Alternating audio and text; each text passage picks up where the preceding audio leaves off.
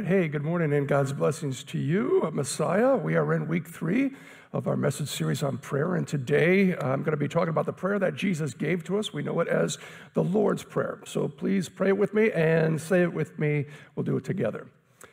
Our Father, who art in heaven, hallowed be thy name. Thy kingdom come, thy will be done, on earth as it is in heaven. Give us this day our daily bread and forgive us our trespasses, as we forgive those who trespass against us. And lead us not into temptation, but deliver us from evil. For thine is the kingdom and the power and the glory, forever and ever. Amen. And God's grace, His mercy, and His peace to you in the name of Jesus Christ. Amen. Well, dear friends of Messiah and friends of the Messiah, Jesus Christ, I have a hunch and my hunch is that of all the spiritual disciplines, prayer just might be the one that people feel the most guilty about. Somehow it seems that praying should feel natural. That if we really love God, then great prayer should just flow out of us without hardly any effort at all. Let me share with you something I read about 20 years ago that really was a help to me. Brennan Manning writes in his book, The Ragamuffin Gospel, that a little child cannot do a bad coloring, nor can a child of God do a bad prayer. A father is delighted when his little one, leaving off her toys and friends, runs to him and climbs into his arms. As he holds his little one close to him, he cares little whether the child is looking around or attention flitting from one thing to another or just settling down to sleep. Essentially, the child is choosing to be with her father, confident of the love and the care and the security that is hers in those arms. Our prayer is much like that we settle down in the Father's arms, into His loving hands. And yeah, our minds, our thoughts, our imaginations may flit from here to there. We might even fall asleep. But essentially, we are choosing for this time to remain intimately with our Father, giving ourselves to Him, receiving His love and care and letting Him enjoy us as He will. You see, you really can't mess it up. A child of God cannot do a bad prayer, just as a little child cannot do a bad coloring. I believe that to be true. However, we don't want to be beginners all of our lives.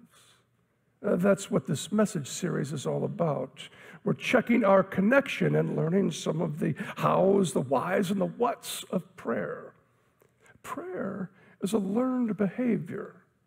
Nobody's born an expert at it, and nobody really ever masters it. Praying is an art, uh, one that has to be taught, and it can take time. So you just can't give up after making a few unsuccessful, lame attempts. It's like learning a language. It's very difficult at the beginning. Learning to pray is like learning a new language. It's the heart's language that speaks with God. Jesus' disciples knew they weren't good at praying. They had seen Jesus pray. They had a front row seat and they wanted in on that too. What if Jesus could show them how to pray? Could they pray like that? Lord, teach us to pray. This is an interesting ask because the disciples were Jews. They would have known all about prayers. They grew up with prayers, prayers offered throughout the day, prayers before meals, at the beginning of the Sabbath, and when they went to the synagogue. They knew all about prayers. And so they weren't just asking for words to say. The disciples noticed that Jesus looked forward to prayer. They kind of hungered for it, loved it, needed it. They saw how Jesus had this connection and this interaction with God. And it was, it was personal, it was real, it was deep, and it was rich. And Lord, Could you teach us to pray like that? And so he taught them. A rather short prayer, the Lord's Prayer. You know it. We pray it every Sunday. It's such a great key to unlocking all the riches of prayer. And yet, it is by and large, and it's an untapped resource, uh, probably because it's so familiar to us. This morning, we're going to take a look at the Lord's Prayer with fresh eyes because everything that we need is found in the Lord's Prayer. It's like a treasure chest full of all that we need to enrich us. It's like a medicine chest full of all that we need to heal us. It's all there. Adoring, accepting, asking, admitting, and against. And I'll explain, but it's all in the Lord's Prayer. That being said, I want to add this that this morning is going to be more like a helicopter ride than a deep dive. Uh, we could do an entire message series on the Lord's Prayer and never get to the bottom of it. And so just know today is going to be introductory. It'll be more of a flyover. Now, before we take off, I want to cite my two sources. One is Martin Luther's small catechism, and the other is Tim Keller's big book on prayer. I commend both of them to you, especially if you want to go deeper into a well rounded life of prayer. Jesus said, This then is how you should pray Our Father who art in heaven. And with just that intro, Jesus is shocking his disciples. Father? That is astonishing. Who talks to Yahweh? The God of Abraham, Isaac, and Jacob like that? Well, Jesus does, and so can you. I don't know where I read this, but I like it. If you took all of the love of all of the best fathers and mothers who ever lived in the course of all history, and took all of their goodness and kindness and patience and wisdom and tenderness and strength and love, and you combined all those qualities together in a single person, that person's love would only be a flicker of the shadow of the deep, deep, deep love and mercy that's found in the heart of God, your Father in heaven. Our Father, actually, the word is Abba. Same name as the band, you know. Same spelling, different meaning. It's Aramaic, which in literal English means daddy, papa, my own dear dad. Jesus is saying that we address the infinite, all powerful, almighty God of heaven and on earth as daddy, our Father in heaven. Holy is your name. Start your prayer by adoring your Father. The first half of the Lord's Prayer is all about Him, it's all about God.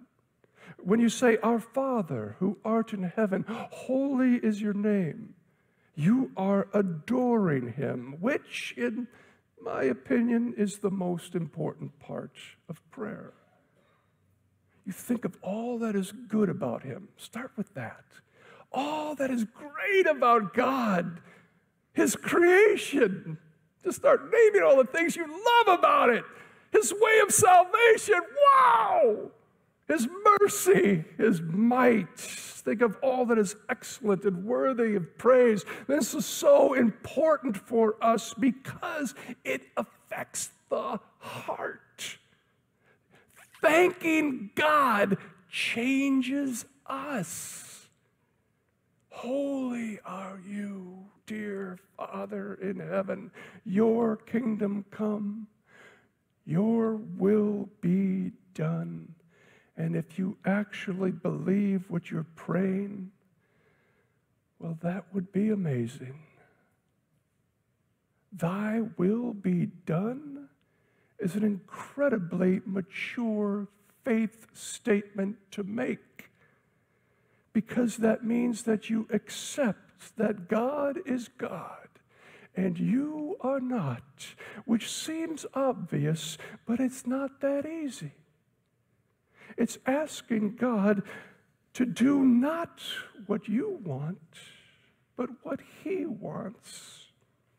Speaking those words, Thy will be done is like inviting a tiger out of the cage.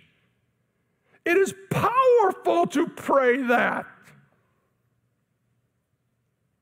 But if you do, beware, because God just might take you up on the offer. He just might want you to do some stuff that you didn't want to do, that you weren't even thinking about doing. He might have you go when you were wanting to stay. He might have you stay when you were hoping to go. He might have you speak up or shut up. He might have you forgive someone who doesn't deserve it. They might not even be asking for it. God might have you serve in some way that is totally not fun. He might have you give some of your money away. Praying, Thy will be done, and meaning it, actually meaning it, that might be one of the toughest things of all if you actually mean it. Because what you're saying is this Lord, I promise to obey everything in your word, whether I like it or not.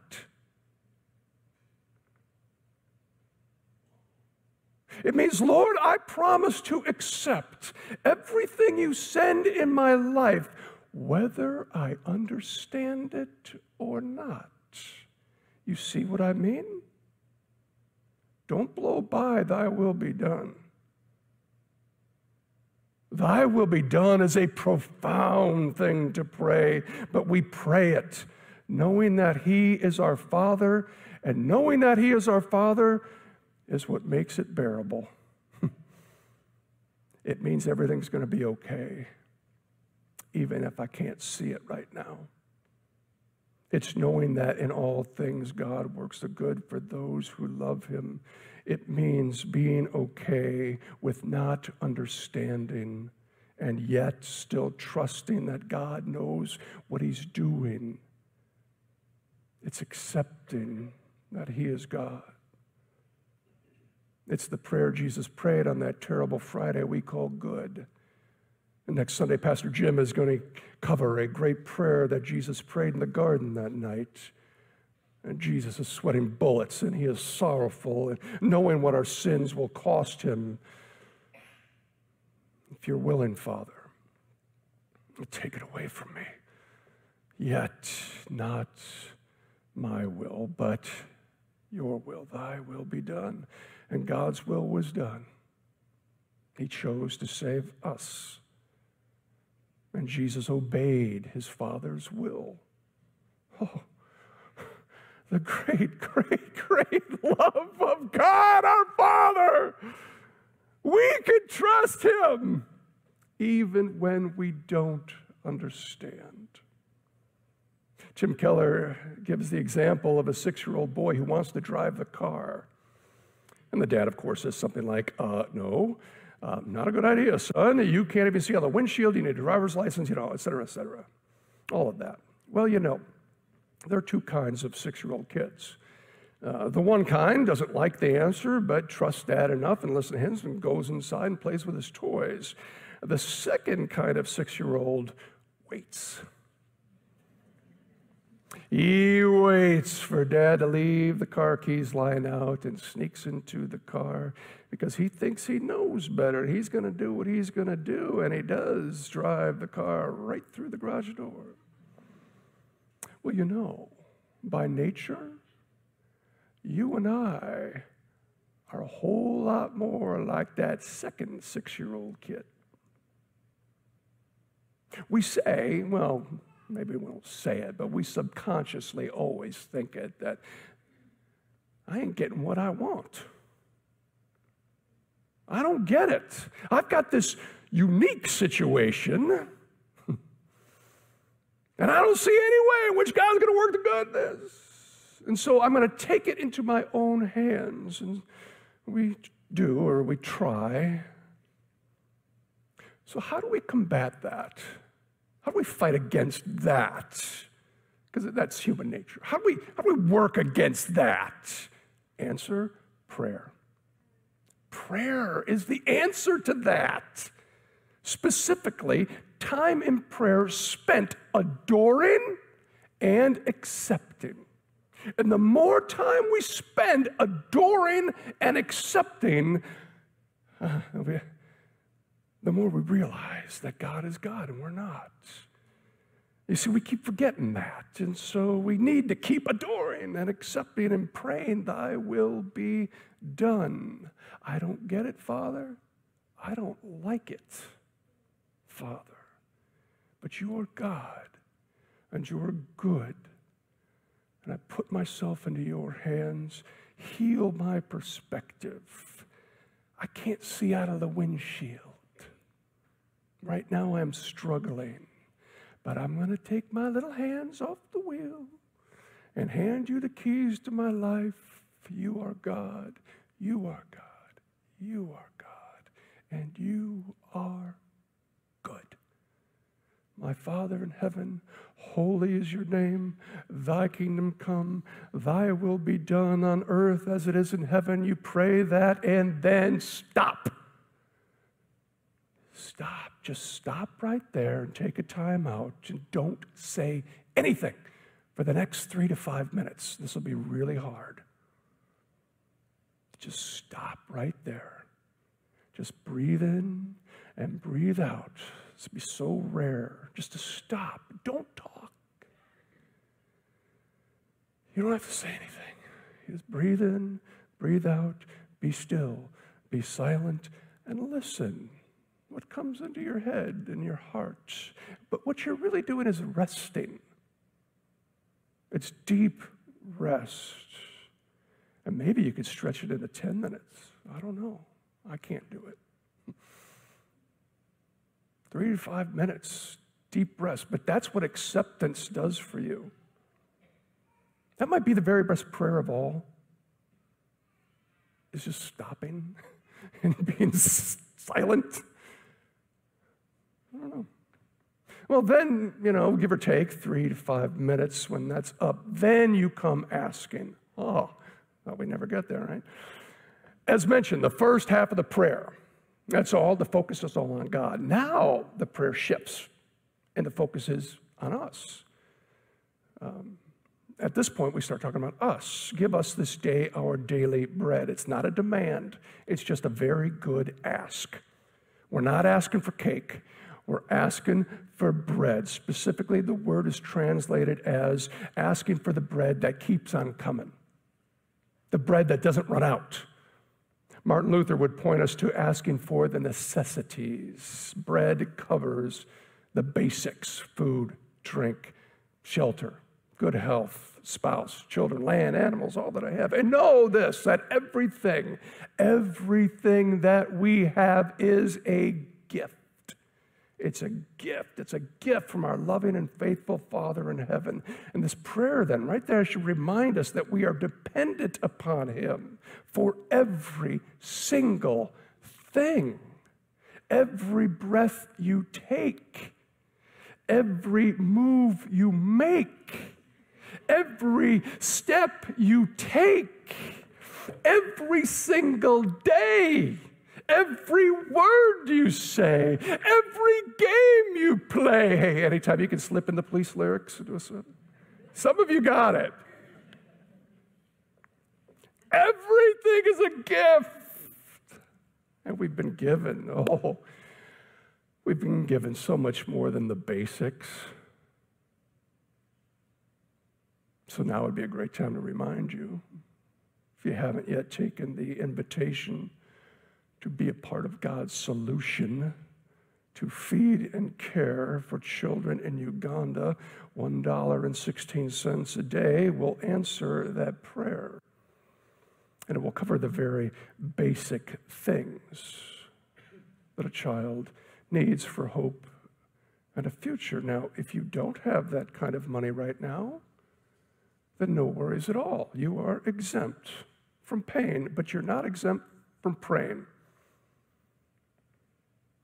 Pray for those children. If you don't have the money, that might be even better. Pray for those children. Pray that God would bless them. Pray that a little bit of heaven might come to their part of the earth. Now, if you do have the material blessings to sponsor a child, then please do so. And you could, you could do more than one. Please see a Hearts and Hope team member. Uh, they're in the church hallway today. Or if you're watching from home, get online, go to Hearts and Hope, go to Messiah. You'll find one way, shape, or form to jump in. And let me be the first one to say, Thank you. Thank you. Forgive us our trespasses. Help us, Lord, to forgive those who trespass against us. Forgive us and help us to forgive. That's what we're praying in the Lord's Prayer. It's admitting, and it's so important for us. It's getting honest and asking God for the forgiveness that Jesus won for us to remind us the forgiveness that we have. You see, forgiveness is our very greatest need. It's our very greatest need. The thing that we need the most at the top of the list is forgiveness from God. Forgive us our trespasses, our sins, to trespass means to go somewhere you shouldn't go, to do something you shouldn't do. In Matthew's version, the word is debt. Forgive us our debts. Those are things left undone, things we owe, good things that we should do, but we didn't do. And so we pray for forgiveness for sins of commission, things we do, and sins of omission, our debts, things we didn't do. And God, in His love, covers them all. The life of a disciple is a life of repentance. Forgive me and help me to forgive others the same way that I've been forgiven. Be kind and compassionate to one another, forgiving each other just as in Christ God forgave you. That's what we're praying for. And we need to pray this often because we keep sitting and people keep trespassing on us. What do you do with these people who keep trespassing on you? You forgive them which means you need to pray because that don't come natural. It don't. You need to pray for that gift. Help me to forgive them. Sometimes through gritted teeth. You see, we'll never get good at forgiving others until we get good at admitting our sins first. The life of a disciple is the life of receiving forgiveness and then granting forgiveness to others. The more you admit, the more you'll be able to, to give it. this is what Jesus prayed for us on that terrible Friday we call good. He prayed it for us. Nailed to a cross, he prayed to his Father, asking that he would be so good as to forgive them. They don't know what they're doing to me. That Jesus prayer astounds me. He prayed for their forgiveness even though they didn't ask for it. No, we didn't. Now we do. We begin with adoration, then acceptance, then wait three minutes, then move into asking, then admitting, and we finish up with against. And to tell you the truth, I couldn't come up with a great A word, but I landed on against, which is all about praying against or rebelling against the evil status quo, all that is wrong in the world. We pray, keep us from temptation, hold us back.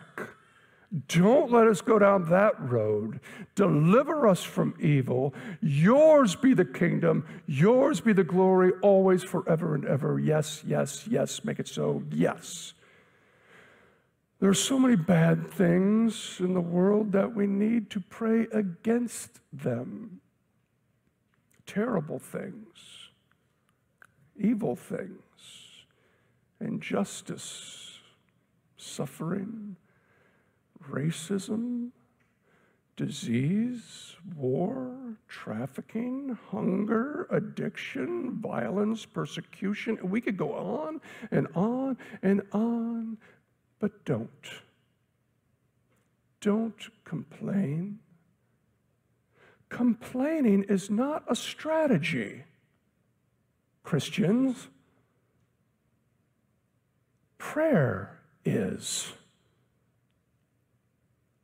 Take all that energy you use for complaining, refocus that energy and put it into prayer. Start praying. Prayer changes things. True story.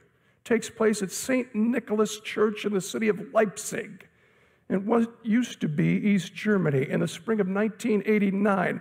Pastor Christian Führer, interesting name, Pastor Christian Führer of St. Nicholas decided one Monday night to hold a prayer service for peace in the world, and a few people showed up.